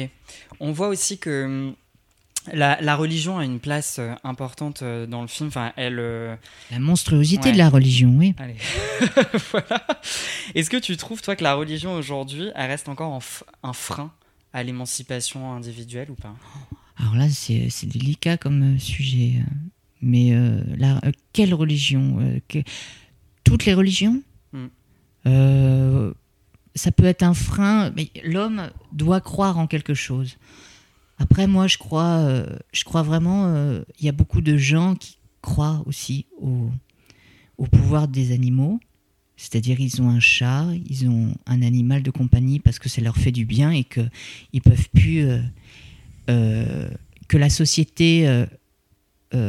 ils sont comme une boule de flipper dans cette société. Donc, un chat ou un chien ou quelque chose comme ça les rattache à quelque chose de vrai on parlait de, tout à l'heure de vérité et donc ça leur, ça les, euh, oui, c'est quelque chose de vrai un animal. C'est-à-dire il sait mentir, il sait d'être d'une incoupable tendresse, il sait attendre par derrière, il sait charmer, il sait remercier aussi euh, le, la personne, il sait, euh, il sait, il mais sauf l'art. C'est ça qui est curieux aussi chez les animaux. C'est pour ça que j'aime pas j'adore les animaux, mais je suis pas euh, fana ou gaga mm. devant les animaux. C'est-à-dire, le, cinéma, par exemple, ça, ça représente le chiffre 1. C'est-à-dire, euh, l'animal ne veut pas du chiffre 1. Le, le chiffre 1 représente quelqu'un qui, au milieu du troupeau de je sais pas quoi, décide de n'en faire qu'à sa tête. D'où la signification culturelle et artistique de je laisse ma trace. Et les animaux n'ont pas ça. Et c'est pour ça que moi, je m'intéresse plus aux hommes qui laissent leurs traces hmm. qu'aux animaux. Parce que je trouve que de laisser sa trace artistique, hein, je parle, euh, il y a quelque chose de qui m'émeut. Comme euh, je, vais beaucoup dans des, euh, dans des représentations de fin d'année, dans des écoles de théâtre, parce que je trouve que il y a quelque chose qui émane, comme Bourville pouvait l'avoir la voir hein, dans le, film, par exemple, d'André Cayatte, Le miroir à deux faces. Je sais pas si oh, ça, remonte, ça, mais c'est euh, une scène avec Michel Morgan, la sublime Michel Morgan, et euh, il fait une scène d'ivresse. Et euh, on voit que ce que veut dire Bourville dans cette scène, c'est que notre corps n'ira nulle part. C'est-à-dire notre enveloppe, elle sera là, mais on va la laisser quelque part. Mais notre âme, elle sera toujours ah, je te parle mystique, hein, mais mm-hmm. notre âme, euh, notre âme sera toujours là, comme l'étaient les grands gabins, Audrey Hepburn. Il y a toujours quelque chose, comme Michael Jackson, comme, euh, comme tant d'autres, il y a toujours une âme qui peut s'échapper, qui peut rester euh, chez les amis, chez, la famille, ou mm. chez les, un public qui peut être fidèle à, je ne sais pas, Sylvie Joly ou, ou, ou même je te parle des morts là. Je, te parle aussi des vivants parce que les vivants peuvent émaner aussi d'une belle âme. Et c'est ça que je recherche dans mon métier. C'est euh, que euh, oui, euh, que des personnages qu'on voit l'âme du personnage et l'âme aussi de, de l'actrice ou de l'acteur qui est en face de moi. C'est ça qui me. Et j'adore quand je découvre de nouvelles têtes, de nouveaux artistes comme Mathilde Chavannes, comme, euh, comme en six ans, j'ai découvert quand même pas mal d'artistes que j'affectionne et que j'aime éperdument. Ouais. On t'a retrouvé aussi avec Isabelle Huppert et Swan Arlo dans le film à propos de Joan, qui est sorti sur les écrans au mois de septembre. Oui. Euh, donc, tu as incarné le fils du personnage de Joan, mais à l'âge de 17 ans. Ouais, je crois. Encore. Encore une fois, on retrouve trois acteurs pour jouer le personnage de Nathan. Vera, le fils de John. Quel est ton rapport, toi, au temps? Mon rapport au temps, c'est euh, bah, le présent. C'est-à-dire, euh, tu t'en fous du passé, tu peux regarder un peu derrière, euh, dire euh, être fier de toi parce qu'on sera, on sera jamais fier pour toi, mais d'être fier de toi et puis te dire ah oui bon j'en ai déçu quelques-uns, j'en ai déçu, j'ai déçu certaines personnes comme comme Sarah, comme comme d'autres personnes, comme voilà, mais tu te dis bon j'ai fait quand même quelque chose de bien et puis tu vas les retrouver ces personnes. Donc tu te, tu te, tu te dis que. Euh, tu te dis, euh, euh, vivons le moment présent. Et après, tu peux penser à ton calendrier pour euh, préparer les saisons d'après, mais euh, ne pense pas à la peur du futur, hein. ne Mhm. pense pas, il y a, d'autres gens qui y pensent avant toi, donc profite du moment présent. C'est ça que mon rapport au temps. J'ai pas peur de vieillir. Puis de toute façon, je dis ça parce que j'ai 25 piges et on verra dans 10 ans, on en refera une et- Ouais. d'interview et puis euh, on verra. Parce que j'aurais eu des coups dans la gueule. Et, Comment est-ce que tu te vois dans 20 ans? Et ben justement, je sais pas. Tu sais pas? Bah je sais pas du tout. Peut-être que je vais mourir avant. Ah bah oui, mais euh, non, mais Oui. c'est ça qu'il faut se dire. C'est-à-dire que et c'est ce que dit très bien.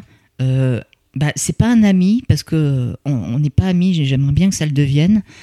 Euh, mais euh, il, il est très intéressant. Alors des fois il est très obscur et très euh, et, et- et des fois je- j'ai pas tous les outils pour comprendre. Mais c'est Jacques Attali, l'économiste, Hmm. qui est un peu controversé aussi, mais ce qu'il dit et ce qui est très honnête de sa part et ce qui est très vrai, c'est-à-dire qu'on va tous mourir.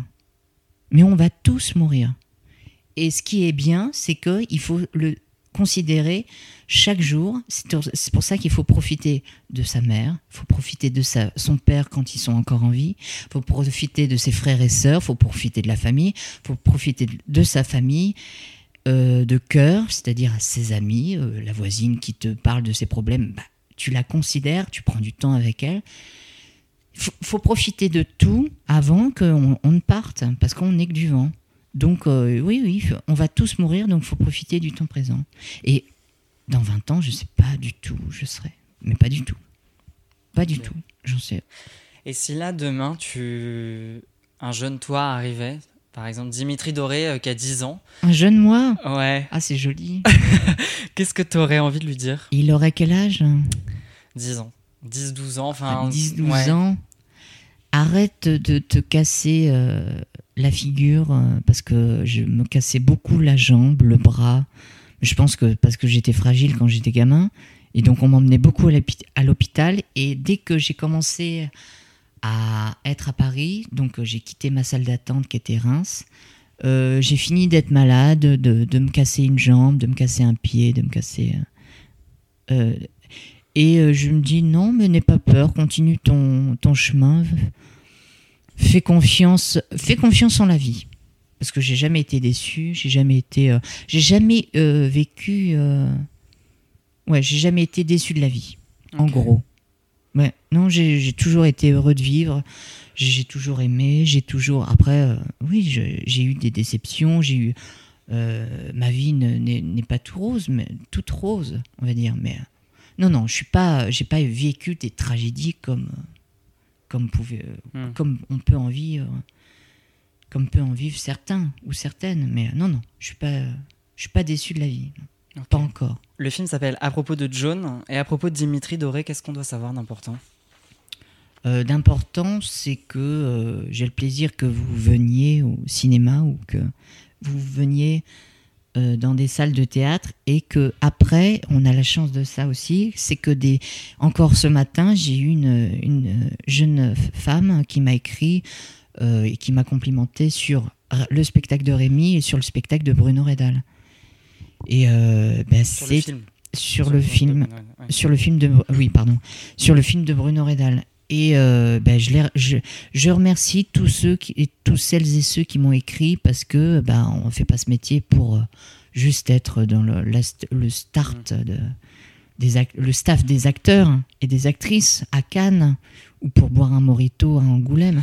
Mais euh, c'est c'est pour euh, non c'est pour c'est pour le public. Et donc il y a beaucoup de spectatrices et de spectateurs qui m'ont écrit des choses magnifiques sur mon compte Instagram ou sur Facebook et, ou même euh, en dehors euh, dans, dans des festivals comme la Ciotat, le berceau du cinéma, je crois que ça s'appelle. J'ai répondu à cette invitation et il y a des, un public magnifique qui m'a témoigné tout son amour euh, pour le film de Vincent. Et voilà, c'est ça qu'il faut, à propos de Dimitri, c'est ça qui, qu'il faut que je, je le dise de plus en plus dans les, les médias parce que bah, c'est grâce à eux et grâce aussi aux journalistes euh, qu'on existe. Hein, c'est pas, c'est pas ailleurs. Hein. Est-ce que tu as un mantra qui guide ton quotidien? Euh, Foutant et voix grand, c'est la citation de Robert Hirsch euh, qui était euh, un grand acteur que j'admirais. Foutant et voix grand, c'est-à-dire Mm. d'être ambitieux mais euh, travaille derrière. Ok. Et quels sont tes projets futurs? Euh, mes projets futurs, ce sont euh, un Caligula. C'est un Caligula, une pièce de Jonathan Capdevielle. Il va le réadapter euh, euh, au théâtre de Gennevilliers. Euh, et Caligula va être incarné par Thomas Simeka. Et il va y avoir aussi, j'ai le plaisir et la chance de, de commencer à, à jouer sur le plateau avec Marlène Saldana, Adria Barazzone, et de reprendre l'équipe aussi de Rémi avec Babacar Mbafail, Jonathan Drier, Michel Gürtner, et, euh, et je crois que j'ai pas oublié, je- non j'ai oublié personne, je crois. Mais euh, non, non, j'ai la chance de, que cette pièce soit une pièce de groupe avec Mhm. sept acteurs, donc ça va être un peu, ça va être un peu un beau concert, mais euh, concert des égaux, je pense pas, mais en tout cas, non, ça va être une de beaux artistes qui vont se, qui vont se partager la réplique et la langue d'Albert Camus sur scène. Donc ça, j'ai vraiment hâte. Et du coup, ça, t'as pas de date pour l'instant, j'imagine Si? Euh, petit, non, euh, je sais pas encore les dates. Je te les, commu- euh, euh, je te les communiquerai, ouais. Ok. Et euh, est-ce que tu aurais un, un ou plusieurs conseils à prodiguer à des étudiants qui souhaitent se lancer dans le milieu du cinéma? Ah, bah, c'est-à-dire que pas le dindon. ça t'a marqué ça? Non, mais après on peut chanter, on peut chanter aussi euh, des chansons d'acteurs. hein. Ouais. Voilà. Mais euh, non, mais je pense qu'il faut pas, il faut pas se prendre pour ce qu'on va être euh, plus tard. Je Mhm. pense qu'il faut être soi-même. Je pense qu'il faut venir justement avec son, son bagage de, de- de- d'adolescent ou de, de- d'adulte. Et après, il faut être soi-même, il faut être honnête et arrêter de se branler avec des petites choses, comme le dit euh, euh, Depardieu à, à Darius euh, Rochbin, un, un journaliste suisse, où si tu veux te branler, branle-toi, branle-toi vraiment. Et après, tu peux être fatigué.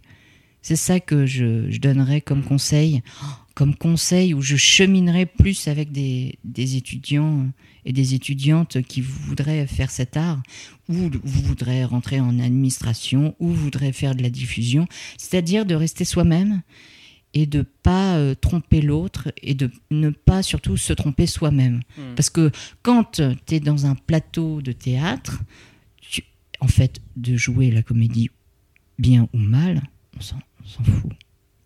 C'est-à-dire tu joues avec toi-même et après c'est au cinéma, c'est l'enveloppe que la directrice de casting Hmm.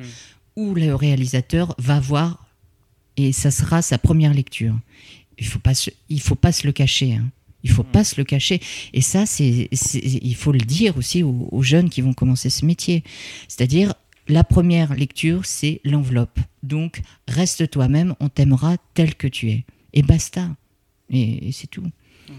Donc c'est ça que je veux dire aux jeunes. Et après, je reprends ma- mon fameux mantra là, c'est-à-dire sois confiant en toi-même, sois prudent avec les autres, mais ne sois pas méfiant. Donc c'est parti pour la deuxième partie de l'interview qui s'appelle Les 7 madeleines déposées sur les 7 marches de Dimitri Doré. Oh putain, c'est costaud. Donc tu es à Cannes, tu montes sur la première marche, tu as une enveloppe avec marqué Premier art, l'architecture. Si tu devais choisir une architecture qui touche, ce serait laquelle et pourquoi? Une architecture. euh, le musée Guggenheim euh, à Bilbao. Non, c'est à Bilbao. hein. Hmm. Euh, avec cette espèce de sardine ruisselante. Je la, je la trouve fantastique. Pourquoi? Parce que elle me donne faim, ce- ce- ce- cette architecture. Enfin, je sais pas comment te l'expliquer. Ouais. J'ai toujours été euh, impressionné par cette. euh, et de la manière. ah non, j'ai jamais été, mais euh, elle m'a toujours attiré, cette, cette espèce de, de- de- de- d'enclume, comme ça, de, de, de sardine un peu retournée. Je trouve ça. C'est comme les, les- les- la robe de, de la femme blonde qui était, euh, qui était entre les deux clowns, les Barrios. Je sais pas si tu vois, mais. Euh, Tu montes sur la deuxième marche et là tu trouves pareil une enveloppe avec marqué Deuxième art, la À sculpture. un moment, je vais les redescendre, ces marches, parce que. Tu les redescendras pas. Par Ah bon, d'accord. Mais, mais alors. euh, on va aller jusqu'au septième. D'accord. Alors, la deuxième marche. Ouais, c'est la sculpture. La sculpture.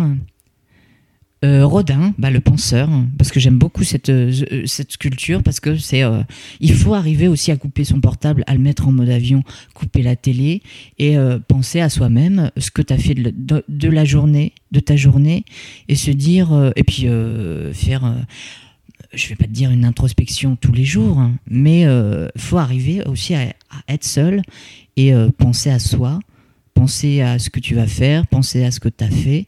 Je pense que ouais, c'est pour ça que ce- cette sculpture me, euh, me, me parle énormément. Et il y a aussi le, Pierrot de Watteau. Et c'est euh, un arlequin, mais euh, qui est complètement. et je trouve que ça représente un peu les élèves, tu sais, quand ils sont sur les, les premières fois sur les plateaux de théâtre. Et je trouve qu'il il a une telle présence, ce Pierrot, que j'ai envie de lui dire à ce Pierrot, mais n'aie pas peur, sois Mhm. toi-même, et euh, la vie va t'apprendre à, à, à- bouger, à, à être toi-même et à, apprendre euh, la grande leçon de la vie qui est euh, de jouer, de jouer des petits morceaux de soi et pas de jouer un, un truc fantasmé ou comme les étiquettes dont tu parlais tout à Mhm. l'heure. Ensuite, tu montes sur la troisième marche. Ouais. Donc là, c'est troisième art, les arts visuels, qui regroupent la peinture et le dessin. Alors la peinture, le- dessin, ah bah c'est Watteau. Donc euh, j'ai répondu un peu. Ok. C'est une peinture, ouais, Watteau. Ok. Ah oui, pardon. On était sur la sculpture. Ah ouais, bah ouais. Bon, c'est le penseur, et là, bah. du coup, c'est. Ok. Et là, du, du coup, c'est Watteau. Ok. Tu montes sur la quatrième marche. Quatrième art, la musique. Alors la musique. Une chanson. Une chanson, c'est euh, Tu sais de Sheila. C'est ringard, hein, je sais, mais je suis comme Michel Faux, je suis ringard. Euh, c'est une chanson qui m'a beaucoup apporté parce que les paroles sont assez connes, mais euh, c'est sur la confiance en soi et euh, surtout, je vais pas regretter ma vie. Je suis moi- je suis moi-même, mais sans être militant euh, de manière excessive et, Vindicative, et- et enfin, vindicative, ouais. Mais je suis moi-même et euh, bah si on m'aime pas, bah je m'en vais et si on m'aime bien, bah je reste. Hmm. Voilà.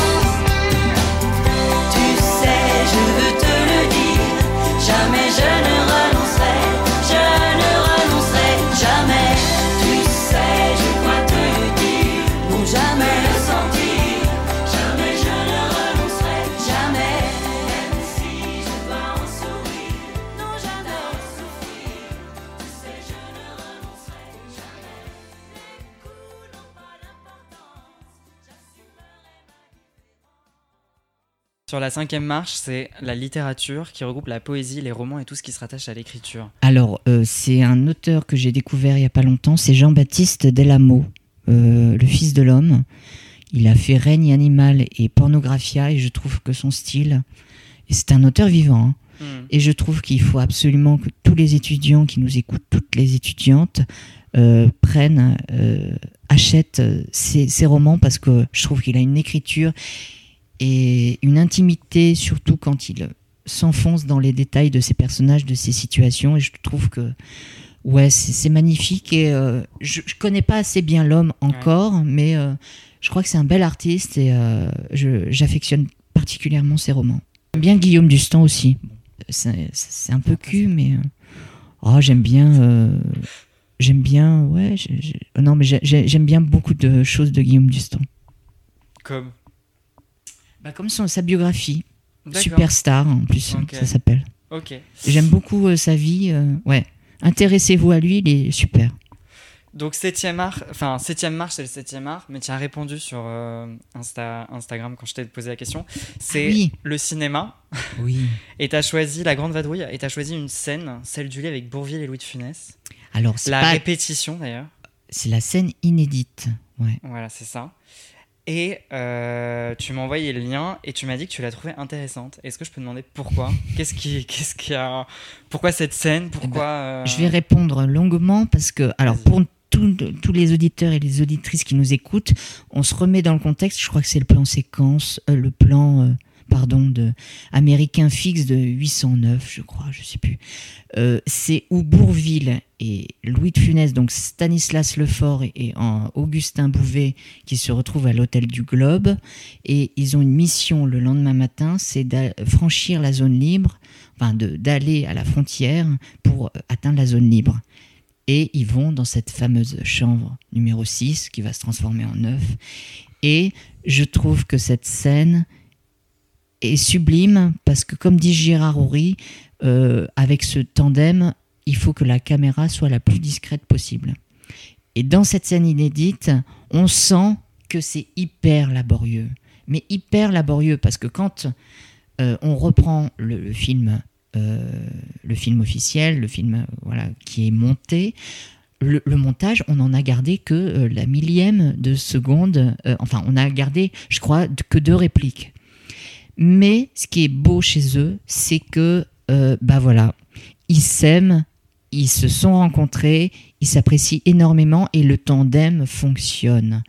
Et ce que je veux dire à tous les jeunes euh, qui font ce métier, c'est que vous allez arriver à trouver des, partenaires comme eux, comme Bourville l'a eu avec Louis de Funès, comme euh, Louis de Funès l'a eu euh, avec Galabru. Mais Louis de Funès a détesté, par exemple, euh, la collaboration avec Jean Gabin. Ils se sont pas du tout entendus.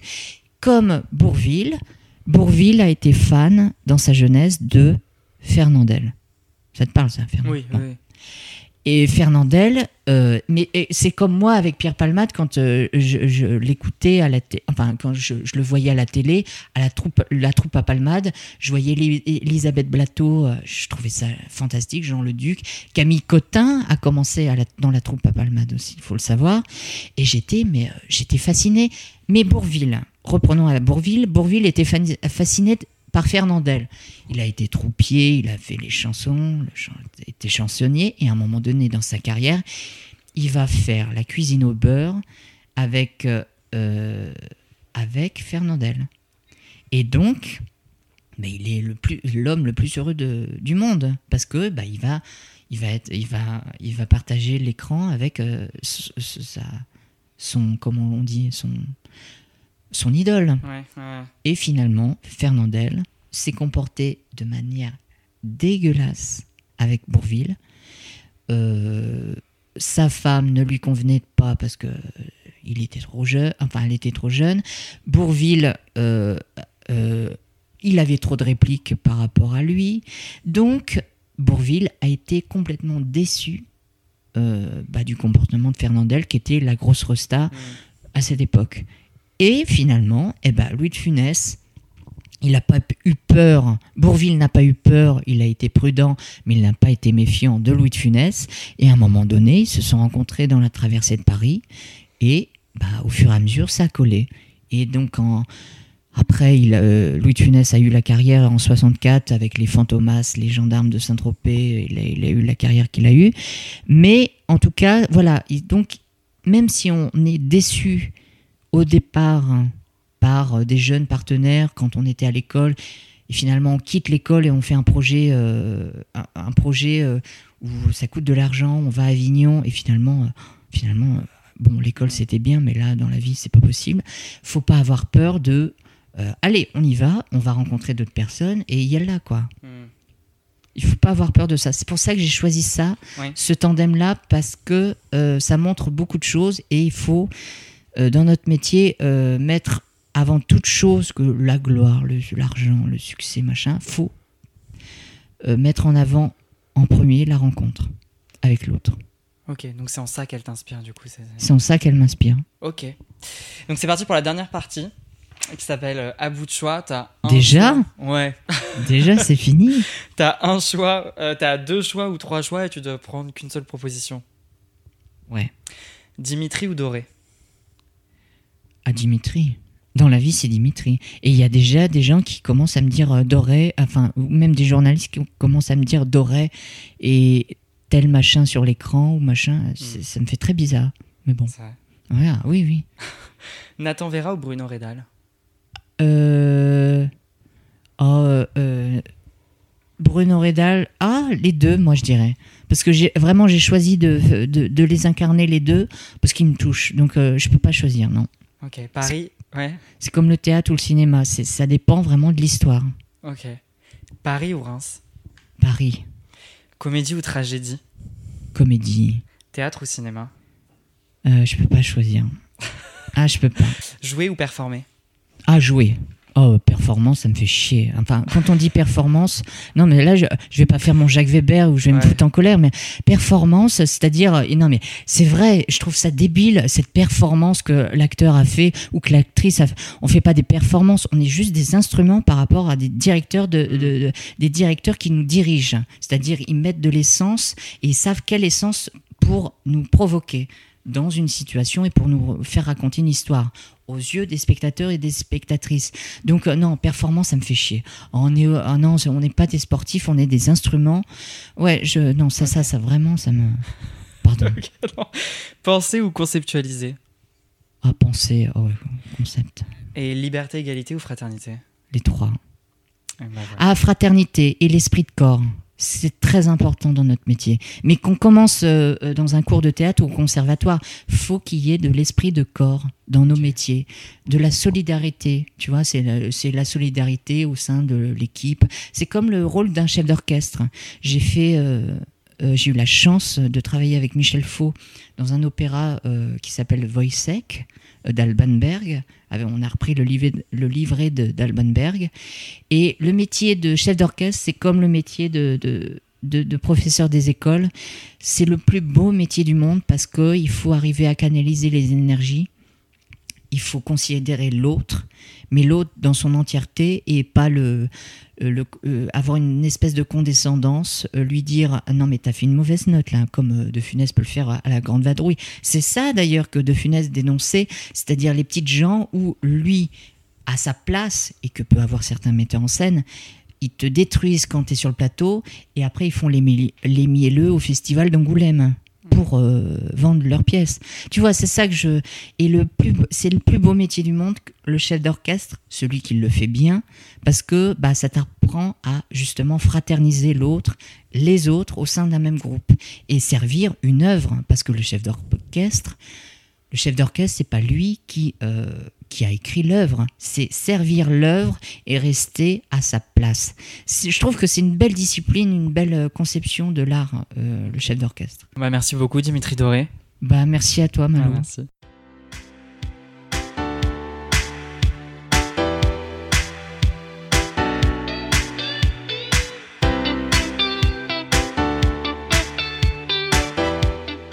Merci à Dimitri Doré pour sa venue dans le podcast.